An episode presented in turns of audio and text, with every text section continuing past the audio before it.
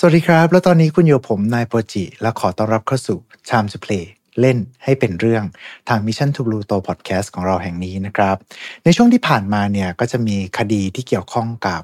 สตรีผู้หนึ่งที่เขาวางยาพิษไปนะครับผมแล้วก็กลายมาเป็นข่าวใหญ่กันเลยซึ่งตัวยาพิษเนี่ยก็คือจะใช้เป็นไซยาไนด์นั่นเองนะครับซึ่งมีพิษกับร่างกายมนุษย์จนกระทั่งทำให้ถึงแก่ความตายได้ง่ายๆกันเลยทีเดียวซึ่งคดีนี้มันพานทำให้ผมเนี่ยมันนึกถึงเหตุการณ์ประหลาดเหตุการณ์หนึ่งที่เคยเกิดขึ้นนะครับโดยเหตุการณ์ในครั้งนี้เนี่ยไม่ใช่คดีฆาตกรรมหรือว่าเป็นฆาตกรต่อเนื่องไม่ใช่การเอายาพิษไปแอบใส่ไว้ที่ไหนนะครับแต่ว่าเป็นเรื่องราวของผู้หญิงคนหนึ่งที่เมื่อเสียชีวิตไปร่างกายของเธอขับสารพิษประหลาดออกมาจำนวนมากจนกระทั่งคนเนี่ยต้องรีบที่จะอพยพออกจากพื้นที่แห่งนั้นและจนถึงทุกวันนี้ก็ยังถือว่าเป็นเหตุการณ์ที่ไม่สามารถที่จะอธิบายได้เลยนะครับผมว่ามันเกิดอะไรขึ้นเรื่องราวการเสียชีวิตอย่างปริศนาของสตรีที่มีชื่อว่ากอเรียรามิเรสและเหตุการณ์นี้ครับถูกขนานนามว่าท็อกซิกเลดี้สตรีผู้นี้มีพิษครับถ้าเกิดว่าทุกท่านที่สงสัยว่าเกิดเรื่องราวนี้ได้อย่างไรแล้วมันเกิดอะไรขึ้นบ้างรวมไปถึงมีทฤษฎีอะไรบ้างที่เกี่ยวข้องนะครับก็เช่นเดิมครับตอนนี้ขอให้ทุกท่านเนี่ยมาร่วมดำดิ่งกันกับ Time to Play ของเราในวันนี้ครับ Mission to Pluto Podcast Let's get out of your orbit Time to play เล่นให้เป็นเรื่อง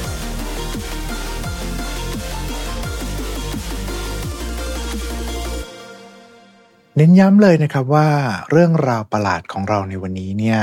เป็นเรื่องราวที่เคยเกิดขึ้นจริงครับเรื่องเนี่ยมันย้อนไปเมื่อวันที่สิบเก้ากุมภาพันธ์ปีค.ศ.หนึ่งเก้าเก้าสี่นะครับเวลาประมาณ สองทุ่มสิบห้า ณ โรงพยาบาล Riverside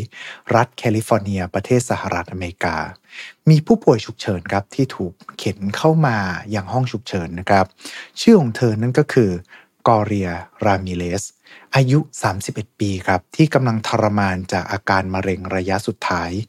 ก่อนที่จะสิ้นใจไปและเหตุการณ์ประหลาดที่จนถึงทุกวันนี้ก็ยังหาสาเหตุไม่ได้ก็เริ่มอุบัติขึ้นก่อนที่จะเข้าสู่เหตุการณ์ครับ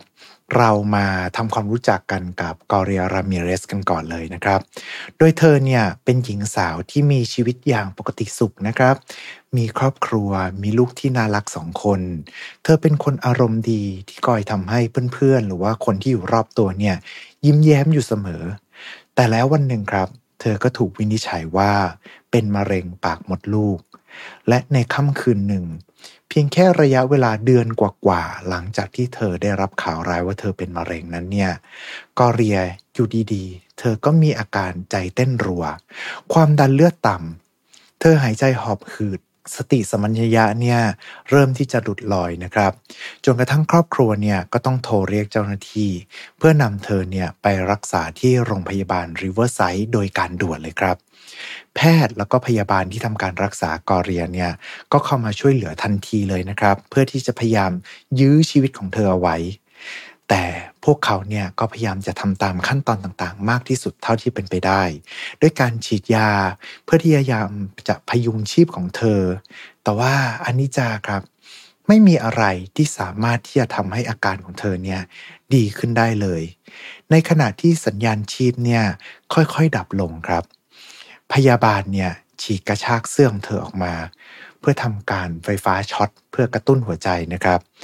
ในขณะที่เธอเนี่ยหัวใจหยุดเต้นไปแล้วโดยทำให้จังหวะนั้นเองเนี่ยพยาบาลเนี่ยสังเกตนะครับว่าที่ร่างกายของเธอดูเหมือนว่าจะมีของเหลวอะไรสักอย่างหนึ่งซึ่งมีลักษณะมันๆเงาๆเนี่ยอยู่ที่ร่างของเธอนั้นครับแต่ทุกอย่างมันก็ไม่เป็นผลสุดท้ายกอเรียก็ได้จากโลกใบนี้ไปครับและในวินาทีที่เธอเสียชีวิตนั้นเนี่ยเรื่องราวประหลาดมันก็เริ่มเกิดขึ้นคณะแพทย์รายงานนะครับว่ามีกลิ่นคล้ายกับกระเทียมผสมกับผลไม้อะไรสักอย่างหนึ่งเนี่ยลอยโชยออกมาจากปากของกอเรีย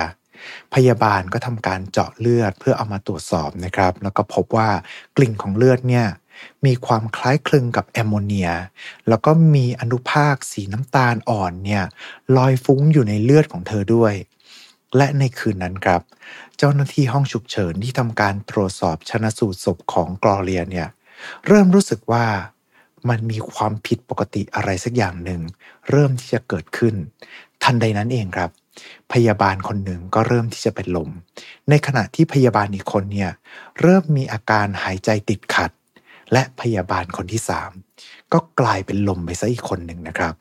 เมื่อคนเหล่านั้นเนี่ยฟื้นตัวขึ้นมาเนี่ยก็พบว่าพวกเขาเนี่ยไม่สามารถที่จะขยับแขนหรือว่าขาได้กลายเป็นอัมพาตชั่วคราวไปเจ้าหน้าที่ในห้องที่เหลือครับก็เริ่มมีอาการแปลกๆไม่ว่าจะเป็นทั้งหายใจถี่คลื่นไส้แล้วก็เป็นลมมาถึงตรงนี้ครับทีมแพทย์เนี่ยเริ่มสั่งอพยพเจ้าหน้าที่แล้วก็ผู้ป่วยเป็นการด่วนเลยไม่มีใครทราบแน่ชัดนะครับว่าในขณะนั้นเนี่ยมันเกิดอะไรขึ้นทุกอย่างเนี่ยอยู่ภายใต้ภาวะที่มันสับสนวุ่นวายไปหมดไม่รู้ด้วยซ้ำว่ามันเป็นแก๊สพิษที่รั่วลอยอยู่ในอากาศหรือว่ามันเป็นการโจมตีจากผู้ก่อการร้ายหรือเปล่าในขณะนั้นเองเนี่ยในโรงพยาบาลเรียกได้ว่าเป็นสถานการณ์ที่สับสนวุ่นวายและไม่มีใครทราบอะไรเลยล่ะครับเหตุการณ์นี้ต้องอพยพทั้งโรงพยาบาลเนี่ยอย่างพอมันเหตุการณ์เกิดขึ้นแบบนั้นแล้วนะครับถึงแม้ว่าจะมีการอพยพออกมาได้แต่ก็มีผู้ที่ป่วยจากเหตุการณ์นี้ถึงยี่สิบสามคนครับแล้วก็มีห้าคนที่ต้องเข้าทำการรักษาในห้องฉุกเฉินจากสารประหลาดที่ลอยออกมาจากร่างของกอเรียนั้นเนี่ยก็มีการรายงานข่าวไปทั่วสหรัฐอเมริกาและสื่อต่างขนานนามเหตุการณ์นี้ว่าท็อกซิกเลดี้สตรีผู้นี้มีพิษครับภายหลังการควบคุมการอพยพได้นะครับได้มีการเรียกหน่วยพิเศษในการควบคุมแล้วก็เก็บกู้สารพิษมายังโรงพยาบาลเพื่อที่จะพยายามหาต้นตอของเหตุการณ์นั้นมันอาจจะเป็นสารพิษที่รั่วไหลออกมาหรือว่าเป็นสารแปลกปลอมใดๆแต่ว่าสุดท้ายแล้วนะครับทีมเก็บกู้วัตถุอันตรายเนี่ยกลับไม่พบสารพิษใดๆในโรงพยาบาลเลยล่ะครับที่พอจะเป็นเหตุผลที่ทำให้เจ้าหน้าที่ทางการแพทย์เนี่ยเป็นลมจนถึงตรงนี้เนี่ยก็มีการสันนิษฐานขึ้นมานะครับว่าเหตุการณ์ทั้งหมดเนี่ยอาจจะเกิดขึ้นจากอุปทานหมู่ครับอุปทานหมู่คือเหตุการณ์ที่ใครสักคนหนึ่งเนี่ยรู้สึกใดๆก็ตามแล้วอาจจะเป็นสิ่งที่เขาคิดขึ้นมาเองหรือว่าอาจจะเป็นเหตุการณ์ใดที่ตัวเขาเองเนี่ยอาจจะประสบพบเจออยู่จริงๆแต่แล้วเนี่ยคนอื่นๆที่อยู่ในบริเวณนั้นเนี่ยพอเห็นเหตุการณ์นั้นเข้าก็เลยมีอาการเดียวกันไปโดยที่อาจจะไม่ได้แตะต้องหรือว่ามีสาเหตุที่จะทำให้เขาเนี่ยรู้สึกเกิดอาการเดียวกันเช่นอาจจะเป็นตอนที่เราเห็นสักคนหนึ่งหัวเราะเราก็เริ่มมีอาการหัวเราะตามหรือว่าบางคนเนี่ยหาวมันก็จะเป็นการกระตุ้นให้คนอื่นๆที่อยู่ในบริเวณนั้นเนี่ยมาหาวตามนะครับแต่ว่าที่ซ้ำร้ายที่สุดคือถ้าเกิดว่ามีใครสักคนหนึ่งบอกว่าเขาเนี่ยกำลังเวียนหัวอยู่อาจจะเจอสารพิษเช่นเดียวกันครับพอคนที่อยู่ในบริเวณนั้นเนี่ยเริ่มมีความเชื่อว่าเฮ้ยมันอาจจะมีสารพิษที่มันลอยอยู่ในอากาศนะคนเหล่านั้นเนี่ยก็อาจจะเริ่มที่จะมีอาการเวียนหัวตามไปด้วยถึงแม้ว่าในความเป็นจริงแล้วอาจจะไม่มีสารพิษอะไรอยู่เลยก็ตามนะครับแต่ถึงอย่างนั้นครับเจ้าหน้าที่พิเศษในการเก็บกู้วัตถุอันตรายเนี่ยก็ได้นำร่างของกอเรียผนึกเอาไว้ในโลงอลูมิเนียมที่ปิดสนิทครับโดยร่างของเธอเนี่ยถูกเก็บอยู่ในนั้นเป็นเวลาหนึ่งอาทิตย์เพื่อพยายามจะทำให้แน่ใจนะครับว่าสารพิษเนี่ยได้สลายตัวไปหมดแล้วก่อนที่จะเริ่มทำการชันสูตรพลิกศพโดยการชันสูตรทั้งสามครั้งเนี่ยพบว่ากอเรียเสียชีวิตจากภาวะหัวใจล้มเหลวเฉียบพลันซึ่งมันมาจากอาการที่เธอเนี่ยไตวายโดยเป็นผลมาจากมะเร็งปากมดลูกของเธอในรายงานพบด้วยนะครับว่าในร่างของเธอเนี่ยมีสารที่ชื่อว่าไทลินอลซึ่งอันนี้หลายๆคนก็น่าจะรู้จักกันอยู่แล้วเพราะมันเป็นยานะครับมีฤทธิ์แก้ปวดแล้วก็มีสารอื่นๆเช่นลิโดเคนซึ่งเป็นยาระงับความรู้สึกเฉพาะที่รวมไปถึงโคเดอีนซึ่งในตัวนี้เนี่ยก็จะเป็นยาระงับการไอแล้วก็บรรเทาอาการปวดเรื้อรังรวมไปถึงสุดท้ายก็คือไตรเมโทเบนซาไมด์ ซึ่งเป็นยาระงับอาการคลื่นไส้นะครับถ้าเกิดว่าในที่นี้เนี่ยมีการพูดถึงชื่อสารใดผิดไปก็กราบขออภัยล่วงหน้าไว้ณที่นี้นะฮะแต่ทั้งหมดเนี้ยสารที่ว่ามาที่เจอในร่างกายของเธอเนี่ยก็ยังไม่สามารถที่จะอธิบายได้นะครับว่าแล้วทำไมมันถึงเกิดเหตุการณ์ที่ร่างของเธอเนี่ยขับสารพิษออกมาทำไมร่างไร้วิญญาณของกอเรียเนี่ยถึงสามารถสร้างสารระเหยที่ทำให้หมอแล้วก็พยาบาลเนี่ยเกิดอาการคลื่นไส้แล้วก็เวียนหัวนั้นแต่อย่างน้อยๆครับมันมีสารอีกตัวหนึ่งที่พบมานั่นก็คือไตรเมโทเบนซามาย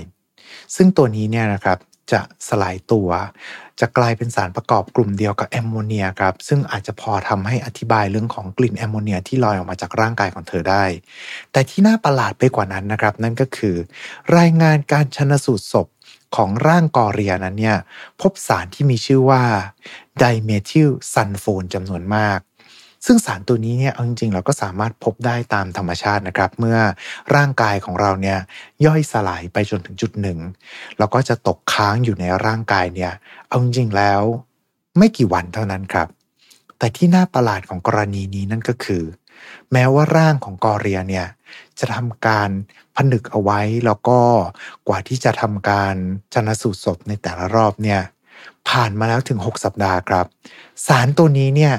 ก็ยังมากกว่าปกติที่จะพบในร่างกายของมนุษย์ถึงสามเท่าแต่ถึงกระนั้นแล้วนะครับก็เรียกได้ว่าเป็นเหตุการณ์ที่แปลกประหลาดเพราะว่า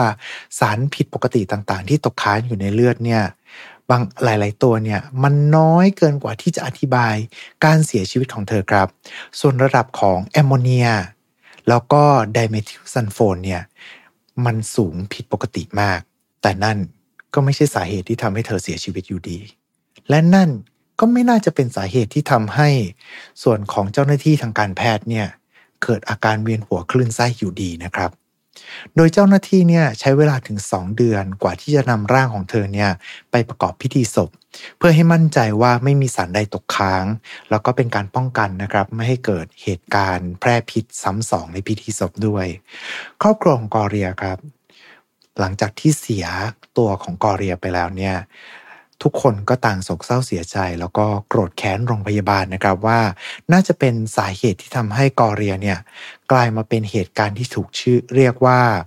ท็อกซิกเลดี้แล้วก็มีการฟ้องร้องโรงพยาบาลไปโดยในภายหลังครับโรงพยาบาลก็ได้พิสูจน์นะครับว่าทำทุกอย่างตามขั้นตอนแล้วแล้วก็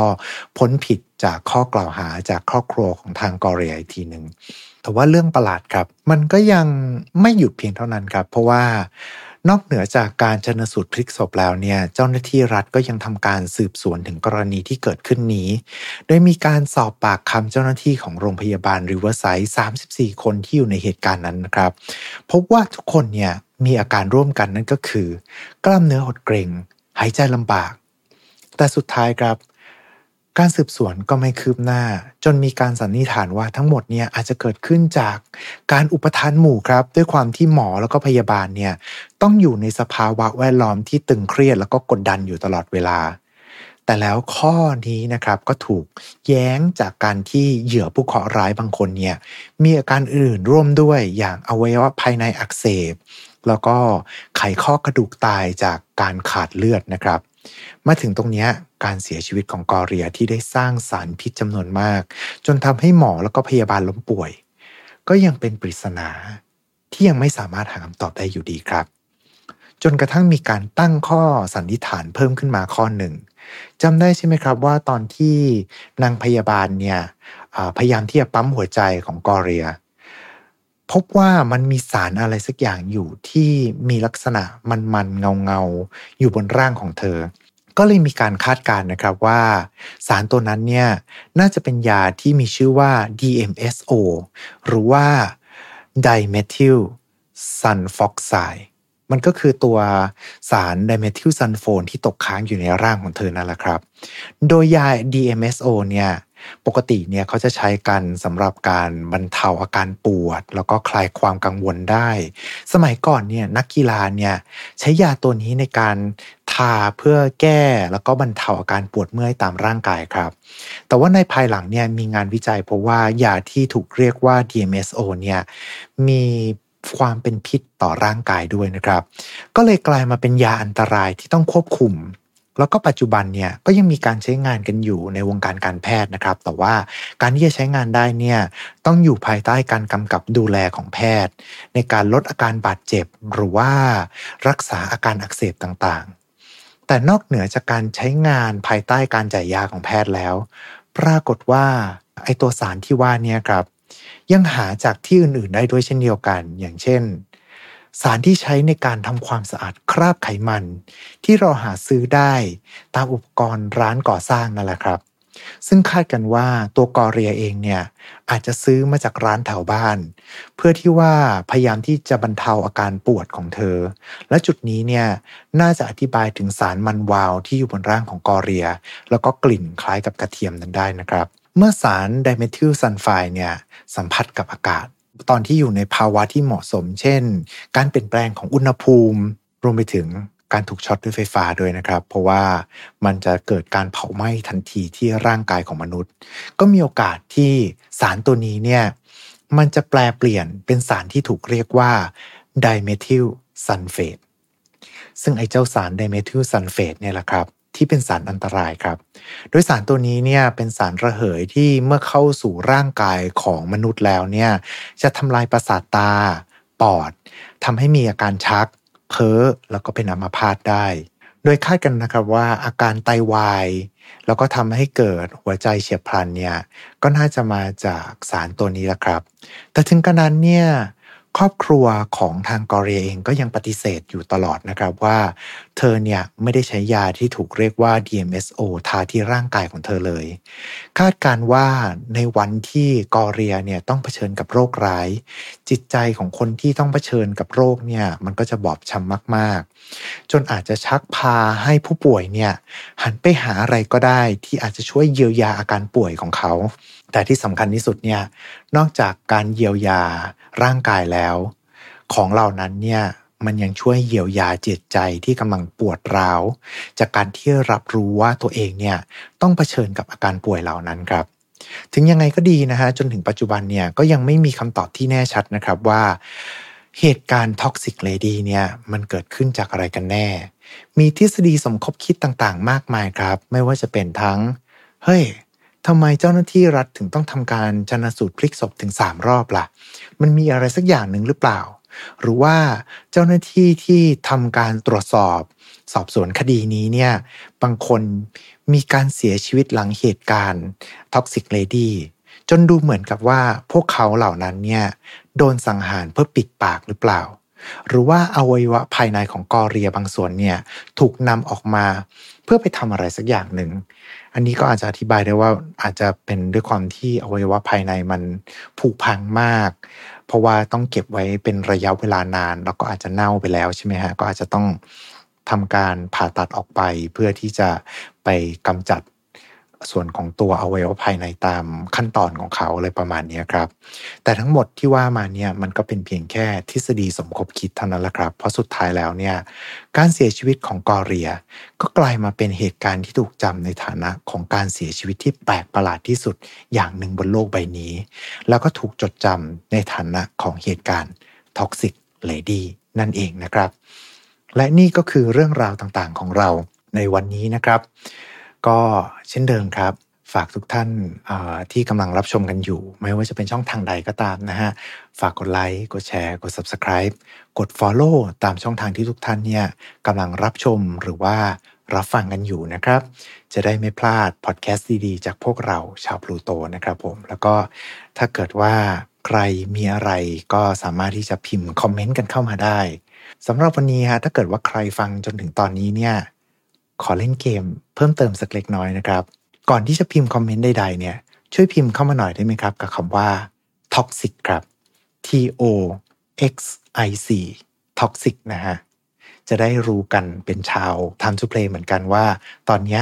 คุณกำลังฟังมาจนถึงจบรายการกันแล้วนะครับผมแต่ไม่ต้องไปบอกนะฮะว่าทำไมถึงต้องพิมพ์คำว่า toxic แบบนี้ยังไงก็ตามวันนี้ก็ขอบคุณทุกท่านสำหรับการติดตามรับชมเราไว้เจอกันใหม่โอกาสหน้าสำหรับวันนี้ขอบคุณแล้วก็สวัสดีครับ Mission to Pluto Podcast Let's get out of your orbit Time to Play เล่นให้เป็นเรื่อง